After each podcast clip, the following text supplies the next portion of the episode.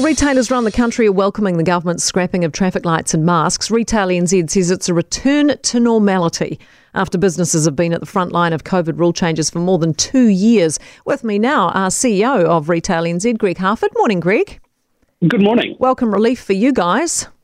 Oh, it is fantastic news. I mean, it's something we've been asking the government to do for quite a long time. It's great news that they've finally made that move, and that masks are now, certainly optional in store, and that there's no sort of punitive fines hitting people who potentially might be not wanting to comply, and also you just take away a whole lot of uncertainty and confusion around exemptions and so forth. So it is really good news and helps us move forward, I think, both as a retail sector but also as a nation. Do you think some retailers may though implement their own mask or vaccination requirements and try to hang on to it? There could be some who are still asking customers to mask up, but I think the reality is for quite a long time, even those businesses that have been pretty committed to it have found it hard to enforce the rules.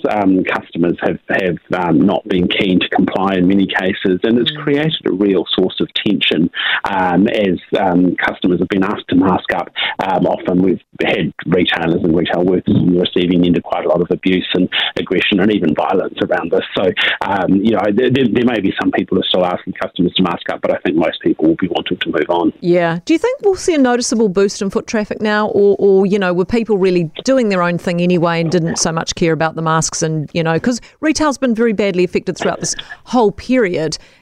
Are they expecting potentially a little bit of a boon again now?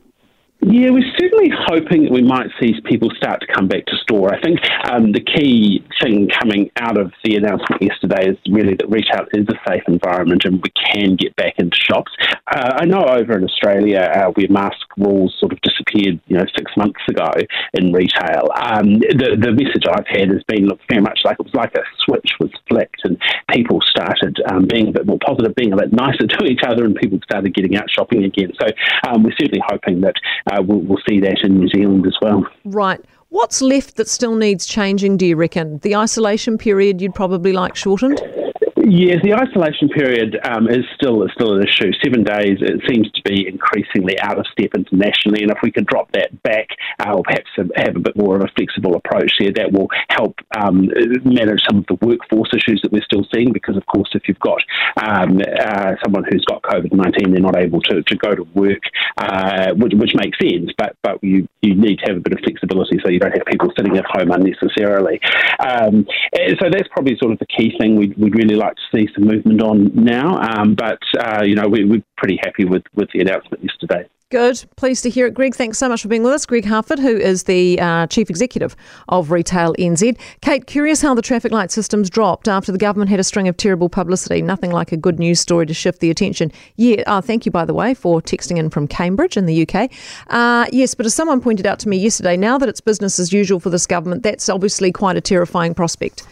For them in particular, because this was a great distraction and control mechanism for them, and going back to business as usual must for them be quite terrifying, because we'll all be looking at their business and going, what are you doing? Have you done anything? Are you achieving anything?